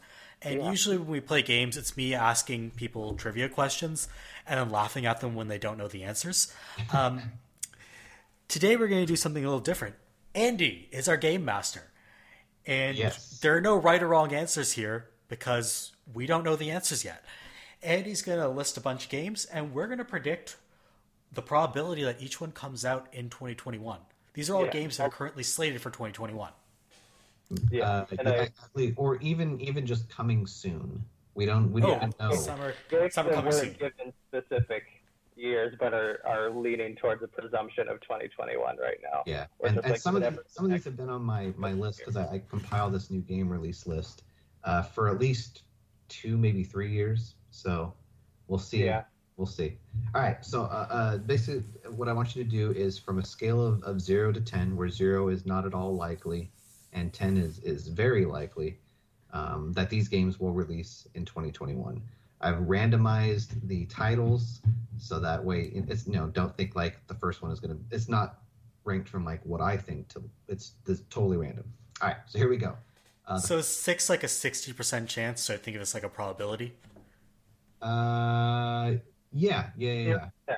Okay, sorry, I, I I do math for a living. I, I need Yeah. to to latch Uh, onto I think I think in the marketing world they call this like an NPS scale. So uh, uh, just kind of think of it in, in that terms. Zero is definitely not coming out, and ten is yes, this will come out, and anything in Okay. between is kind of your, you know, the gray area. All right. Got it. So n- number one, uh, Elden Ring. Zero. Zero. Definite Five. zero. Five. Five. Five. Wow. Oh wow. Okay. Okay. Fuck that for- I don't think Yeah, we're. gonna mark these. George R. R. Martin is writing for this. It's not coming out before 2025. Okay. I, I'm sorry for being the obnoxious one again, but um, George R. R. Martin wrote the lore, and he had already Yeah. completed it when he submitted it when the game was announced. Like, like that was the only part of the game that was finished when it was announced. It was announced like disproportionately early in development, but he had already done the writing. He was done already, so that That's part fair. taken care of. Um, I still don't but, think it's yeah. coming out till 2022. yeah, that yeah. That being said, yes, this game um, is is has been in this spot for since fucking June 2019 now, where they just Yeah. haven't given any updates, and and yeah, the impre- the impression internally is that is that yeah they're either struggling with it or a little more, or just like announced it too soon. So yes, I'm gonna I'm gonna give it a five at best. Um, right. And I would say, like, if it does happen, it will have to be like really late in the year. Yeah. Okay. Uh, oh, I, I guess I should give my prediction too. Um, I'm gonna give it a two. I'm, I'm giving that a two. I don't think it'll come out this year, but it might come out. You never know. All right. Second game, Bayonetta three. uh, three. Sure, why not? Thirty percent Zero. chance. Bayonetta three got Bayonetta three got rebooted, and Hideki Kamiya's like his his his annual comments on and its progress have gotten more and more depressing each time. Zero. Yeah. The last thing I read is he said that uh, the game is still in progress, but he can't talk about it. So I, I'm Uh, wondering if this is a, a Switch two kind of a, a thing, where like it's gonna be like a Switch two launch title. Um, I'm giving it a nine myself. I think it will come out this year, but you know, we'll see. It got rebooted, but um, the, his I believe his most most recent one was they said we hope that you'll see something from it this year. Yeah, well, maybe that brings me down a little bit. It's also Hideki Kamiya, who's a notorious, uh, who's notorious for hyperbole, and yeah, yeah, Kamiya is a weird guy for sure. yeah. Um, But no, my understanding is that Bayonetta 3's development was, yeah, it was bad. Platinum has Platinum is a very weird developer in that sometimes their development cycles are just completely smooth sailing. Like with Nier Automata, apparently that was just like the easiest game for them to develop. yeah, And sometimes things go completely off the rails, like what happened with Scalebound. Um, they're getting. they're a very inconsistent They should have- developer. They should they should have agreed to Babylon's Fall and Bayo 3 at the same time. Yeah, I don't know if that's going to turn out so well for them. Yeah. All right. All right, Andy, hit us with another one. Yeah. Okay. Uh, next is another Switch title, Metroid Prime Four. Zero. Ne- negative 10. I think I'm going to put I that as a we'll- one. I think we'll get a its second teaser this year, and that's it. Yeah, the second teaser is just going to be a different font of the logo. yes. Um, yeah, I'm going to go with a zero on that one too. I don't think that's coming out this year. I'm put. I'm giving it a one. Yeah. Ten percent chance. Yeah. I- I- I mean, yeah, it's we we haven't heard a lot from Nintendo recently. I mean, they have. When was the last time they did a proper direct, not an indie one or a third party one? Early 2019. Yeah, I mean, come on. Well, like, they have September they, have got to be holding something on that they aren't, aren't willing to talk about yet. So, You're killing me here. all right, let's moving on. Moving on. Uh, this one I, I have higher hopes for. Ghostwire Tokyo. Is that coming out this I year? That one. Um, Nine. Nine, Yes. Seven. seven. Okay, yeah, I'll, Yeah, I'll go with the I'll go with the nine here as well. I think it could slip to early 2022 if there's um, some problems, but um, Yeah, I mean, COVID probably obviously has a, a uh, has delayed some of these. I'm sure we would have did got you, them for did you see year. that its intended release month leaked?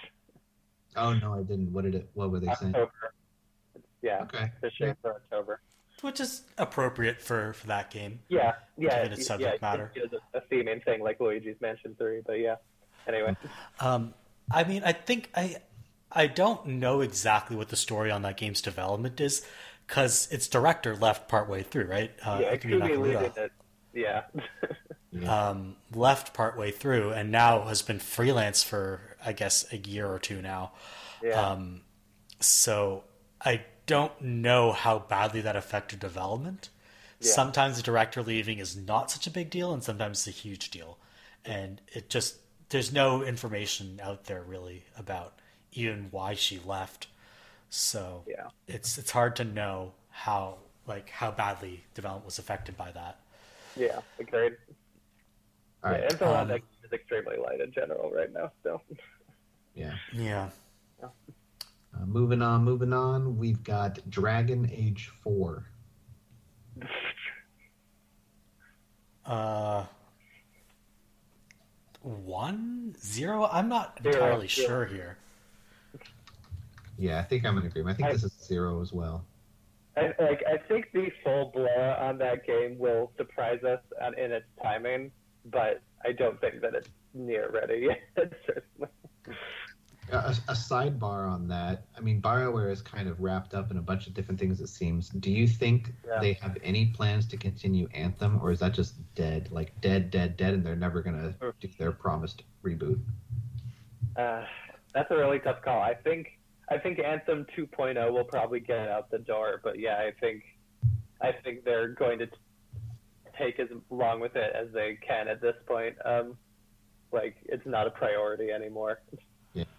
Yeah. Um, I think Anthem 2 is happening, but I think it'll be a much less severe change than was hinted at. yeah, yeah, yeah. Do you think it'll still be an open world? Uh, So what I what I think is going to happen with with Anthem is that the changes it's still going to be it that kind of MMO thing it is sort of right now. Um, I think most of the changes are going to be in like progression, gating, and gear, and maybe tweaking the gameplay a little bit. I don't think it's going to fundamentally change the structure of the game. mhm. Yeah. I also I also honestly think they will even like like like the marketing of it when it does happen will pretend like they never acted like it was Anthem 2.0 to begin with. It will just be swept under the rug. it was like, hey, here's the new Anthem. Yeah, it's gonna be it's gonna be a significant update, but I don't think it's gonna fundamentally change anything about the game other than like the stuff that people complained about and maybe some more end game content. But yeah, my about um my projections for for Dragon Age 4 and um uh the new Mass Effect right now are like 2024 to 2026. I, I I wouldn't put Dragon Age 4 later than 2023. They've been working on it for a long time. I mean, it did get rebooted. Um, yeah. But I think a five year dev cycle for that game is like compared to how long it took to, to make the other games, I think five years should be sufficient to get it out the door. Yeah, it's pessimistic for sure, and it's not that like EA doesn't like things taking that long generally, but yeah, we'll Yeah. see. We'll see. Um, hit us with another one, Andy. All right, uh, let's see here. Legend of Zelda: Breath of the Wild 2. Does that come out this year? Seven. Or do they wait for a Switch upgrade? Six. Yeah, seventh. Yeah, I, I, that that game started targeting 2020, and it was likely pushed back even before COVID. But I, I do think that like resource wise, it is a huge pri- priority right now that they don't want to fall back too much further. Yeah. Um, I'll, even- I'll go with even the if it's five. I'll be a little pessimistic. Yeah. Because I mean, like, like, like, I really think it will be like a lot of people are saying, kind of their, the Switch Two is coming out. Here's Zelda to play on it. Like, it, it'll still play on the original Switch, I think, but I bet it's going to look best and play best on a Switch Two. So I, I definitely. That. you know, we'll we'll we'll see. I you know I. Yeah. But you're right. If they they they've been sitting on this for so long that I think if if they kind of just ignored it another year, that people would get a little frustrated. So Yeah, I think if it did slip to 2022, it would be like like March would be the the, the deadline for for how long they were willing to delay. You know, it'd be a fiscal year thing. yeah, yeah, and, and, that would coincide. Let's see, 2022. That would be five years after the Switch came out. So That'd you be know, five years after the Wild. yeah. Yeah, I years Yeah. after Switch and Breath of the Wild came out. So I mean, I think that's that's a good. That's that's not too long, but it is bordering on like, okay, when's the next Zelda coming out? Yeah, for sure. All right, uh, next We know here. so little about this game. Sorry, just just one thing. We know Yeah. so little about this game other than we've just seen that that teaser cutscene, and it's gone all the sorts of one peop- all sorts of specul. Uh, it's gone all sorts of speculation about how oh you can play as Zelda this time around, and I don't know if that's true. Uh, my guess is like my my speculation is that uh, the big technical challenge for this one is that you have a companion following you around, i.e., Zelda, for a lot of the game. oh yeah, but- maybe. I you've, don't- you've been pushing this theory for a while, and I respect it very much. I I'm not really concerned either way, like how the people's hopes about Zelda pan out, but I'll admit. Um, Yeah, I just figured to I, I should at least pay lip service to the fact that there is this speculation out there. I don't know. We'll see what that game turns out to be. yeah. Uh, Andy, hit us with another one. sorry. Yeah. Oh, Sorry, okay. Bones. You I was just gonna say we know it started as as a, a the second story expansion for Breath of the Wild one, and yes, obviously uh, expanded further from there. But yeah, um, for sure. I Yeah, we'll see, man. I really, I really hope it's good. Okay, uh, moving on. Beyond Good and Evil Part Two. Uh, I'm gonna go with that game. That game's getting straight up canceled. I don't care what Yeah. anyone says. I think it's just I. I, I, got, I got to stop making rude noises. I apologize for that. Um, but yeah, no. Uh, what's his fuck? Um, Uh, Michel Ancel. Yeah, Mich- yes, Michel Ancel left. Um, yeah, the word is that most of the resources that was supposed to go into both BG and E2 and Wild went into into the former uh, before he left. But also, they were terrible, terribly mismanaged work environments, and yeah, I, I think Ubisoft will just quietly cancel them. Interesting. I'll go with a Um, three on this one. I think it'll still like- come out, but it's it's not anywhere near ready. um, yeah, I, I, I- don't think they really have a motivation to move forward with that project without Ancel. my like i don't want to be too cynical. I i mean okay i, w- I will say 100% wild is getting canceled. Um, Oh, yeah. because we haven't seen anything about it. It was Ancel's baby. Bg&e2 there's still i think some love for what they're trying to do with it internally would be my That's guess That's fair. based on how much they've promoted it, Yeah. it would be it would be kind of embarrassing for Ubisoft to cancel it at this stage. Whereas Wild, like only people who are really following the industry have even heard of it. Right. So I think there's a chance that, that Beyond Good and Evil still comes out. I don't think it's coming this year. Um, but I, I think Wild is just definitely gone. Yeah, I don't think we'll ever see That- that game. that's very sensible. Um, all right, let's do another one. All right, uh, here we go. Starfield. The, uh, Zero. Zero. That's the. Uh, uh, I, I have no idea why people seem so set on thinking that this one is, is coming soon. I don't get it in the slightest. all right, what's what's your score on that one, Bones? Two, I guess. Two. Ju- ju- ju- almost just because people seem to think it's almost ready, and not all of them are just like idiot fanboys. But it's so hard to believe. I mean, what what have they really been doing aside from uh, ESO and uh, Fallout 76? I mean, what what is El- Elder Scrolls 6? I think is way far away from from Starfield in terms of being ready. Or do you think it's the other way around? Do you think Elder Scrolls 6 is almost done and Starfield is still a ways out? I, I think they're both a ways away, and I think I think um, 76's issues uh, pushed them both back further. Not because they needed to put too many resources towards like improving its cred, but that they uh, are trying to avoid uh, the kind of controversy that 76 attracted. Yeah, especially with a new IP. I mean, this will be the first kind of futuristic sci-fi one they've done, aside you know from Fallout or whatever, which is not really you know futuristic sci-fi. It's a different kind of futuristic sci-fi, but yeah, I- think if they had a new IP, they would definitely want it to be like well worth people's time and money instead of just like, oh, this is another buggy piece of shit like Fallout 76. So I'm never going to play another one of these Starfield games. Um, I'll give it a four, just to just to be like, okay, you know, it, it might come out, but you know, it, there's there might still be work to do on it. I'm looking at the, the Wikipedia article for Bethesda Game Studios right now, and Starfield will be the first non Fallout or Elder Scrolls game they've made since 2004. The last non Fallout or Elder Scrolls game they made was IHRA Professional Drag Racing 2005. Oh well, that, I mean, who doesn't love that game? Yeah, everything else has been Elder Scrolls or Fallout, so this is going to be a big change of pace for them in terms of at least um, aesthetics and setting. Yeah. Now, is it going to play the same as as a Bethesda game? Probably. I don't think they're capable of anything else anymore. Um, but, yeah. yeah, Yeah, I guess Who knows? I guess I'd, I'd put Starfield in that Prime Four category of I think we'll hear more about it officially soon, but Yeah. but no, I don't think it's going to be ready. Fair enough. Fair enough.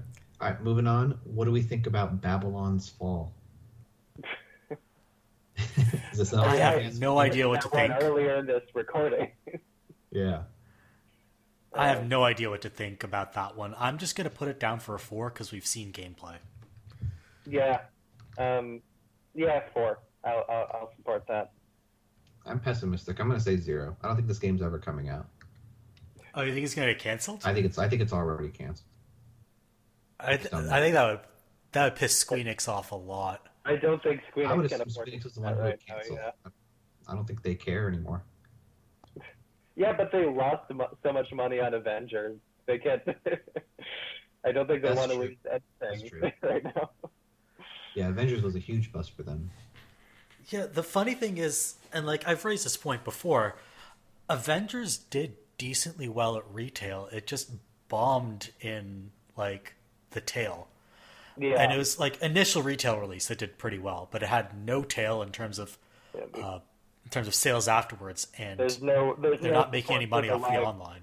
Yeah, there's no support for the no customer support for the live service of the game, and also like yeah, it was an okay retail launch, but but yeah, it was it was still like there was there's been no yeah I guess no, yeah the tail thing is, is a good way to put it. Um, like it, it was an okay launch for something that then proceeds to keep selling, which it has not. Yeah, it's it's so weird. If you'd asked me in 2018 whether I wanted um, a Crystal Dynamics developed Avengers game, I'd have been like, "Fuck yeah!" And then what actually came out is just so far from what I wanted from that studio and that property that like I don't even know what to say. I mean, we've bashed um, Avengers endlessly on this podcast. Um, yeah, yeah, we were doing that since the E3 reveal. It's just not what I wanted out of this, and I'm so disappointed as someone who, you know, digs the Avengers and thinks Crystal Dynamics is a really capable and ta talented studio. It's uh, it's a little bit of a just- disappointment for sure. It's just embarrassing how badly they fucked it up. Yeah. Uh, here's here's another one, Andy. Okay. Um, this might be the last one unless you want to continue, but uh, we'll see how it goes. Shin Megami Tensei 5. Is that coming this year? Um, Eight. eight. yeah, eight, Okay. yeah. Um, I, I, You think they'll do Uh, 3 uh, and 5 in the same year? Yep. Absolutely. I think they'll do one in the Yeah. spring and one in the fall. absolutely, yeah. And At- Atlus sits on stuff until they're very close to ready. Like the fact that it, it got its its next trailer last year means that it's it's in its final stages of development. Okay. I'll mean, give it a that was five. kind of the opposite for for Persona, where it was original. It, like it got delayed by three, four years.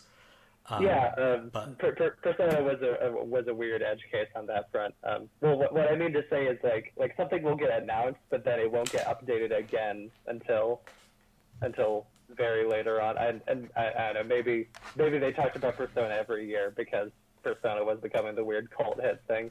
But um, but that's that's been the pattern with SMT certainly. Is what I can say. I mean, Persona outsells the original series now, Yeah, that's also true. Yeah. which is strange. I guess it's like NCIS and JAG. Um, that's probably the worst. I've insulted so many people with that comparison. It's a really fun That's analogy. That. Yeah, and most of our listeners are probably too young to understand that analogy. Um, that's fine. Um, I was a baby when Jag was on the air. Uh, so, uh, any any other games you want to throw at us? Um, let's see. Let's look over here. Uh, Batman Gotham. We can do these quick. Batman Gotham Knights. Is that coming out this year? You can just do yes or no. Yes, that's coming out this yeah, year. Yeah, I think so. Okay. Um, let's see. Dungeons and Dragons Dark Alliance for PC. Is that coming this year? Haven't heard of it, so sure, why not? I have no, I have no qualifications on this front. Let's see. I don't pay Uh, the new. No, uh, the new Fable reboot. oh Christ, no. No. No. All right. No. Final Fantasy 16. Maybe. yeah, maybe. Like, I, I think that's in early 2022. That's Yeah, my I- prediction I- for that one. I think it probably is or was targeting 2021, but it, it could easily slip back still. Um, Yeah, maybe maybe like a April, a March or April 2022 game. yeah. Yeah, The Final Fantasy 7 window. hmm yeah. Yeah. Um, the new Indiana Jones game from Bethesda and uh, the Wolfenstein. That's a 2023 game. 2022. That, that's going to take a while. Uh, I don't think that's coming out till 2023. Like, I think they announced it.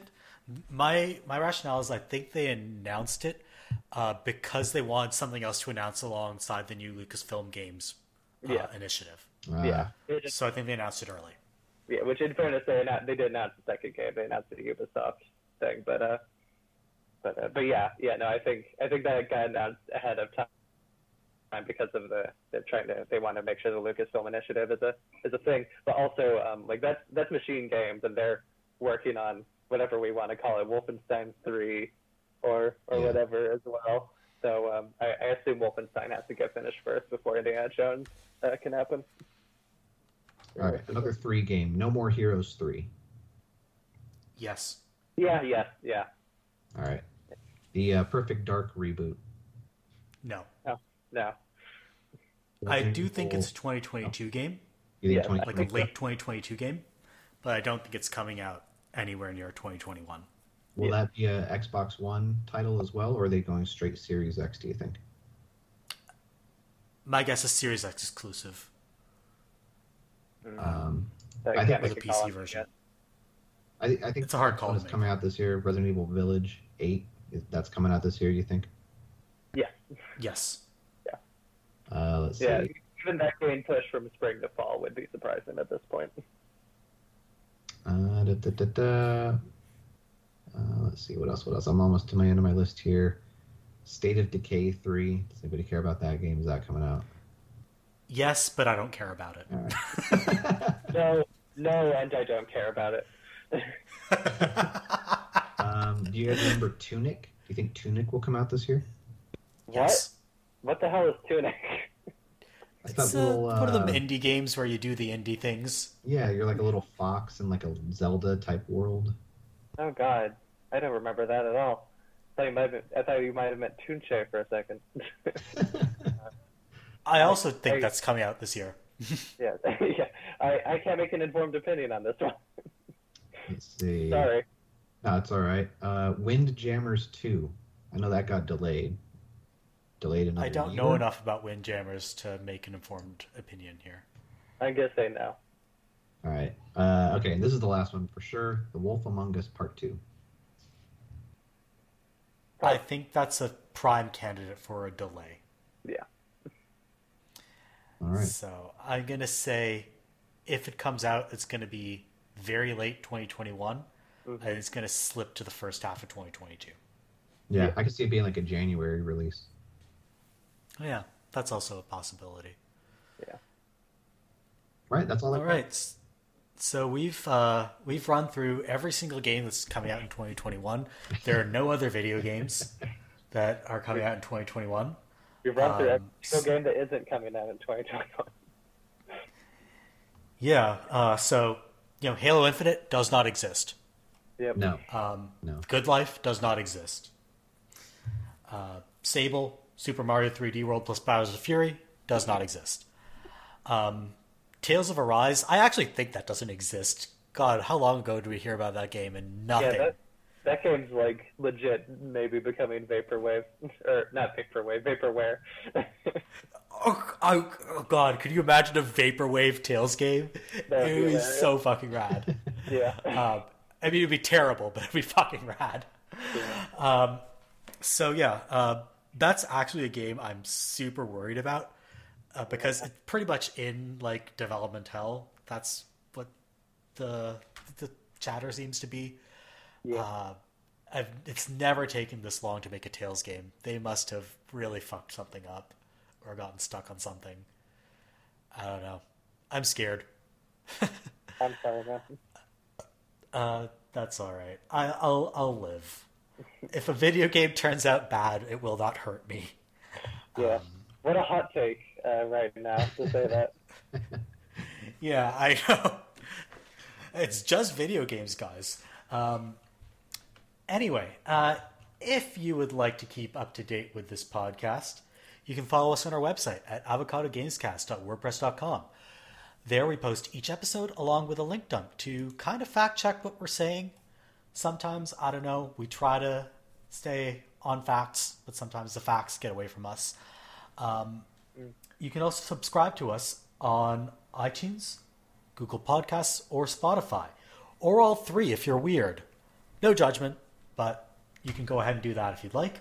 Uh, just search for Avocado Gamescast on those platforms, and we're the only podcast called the Avocado Gamescast, despite the fact that we have no legal protection for this name. So if you steal it, we can't really stop you.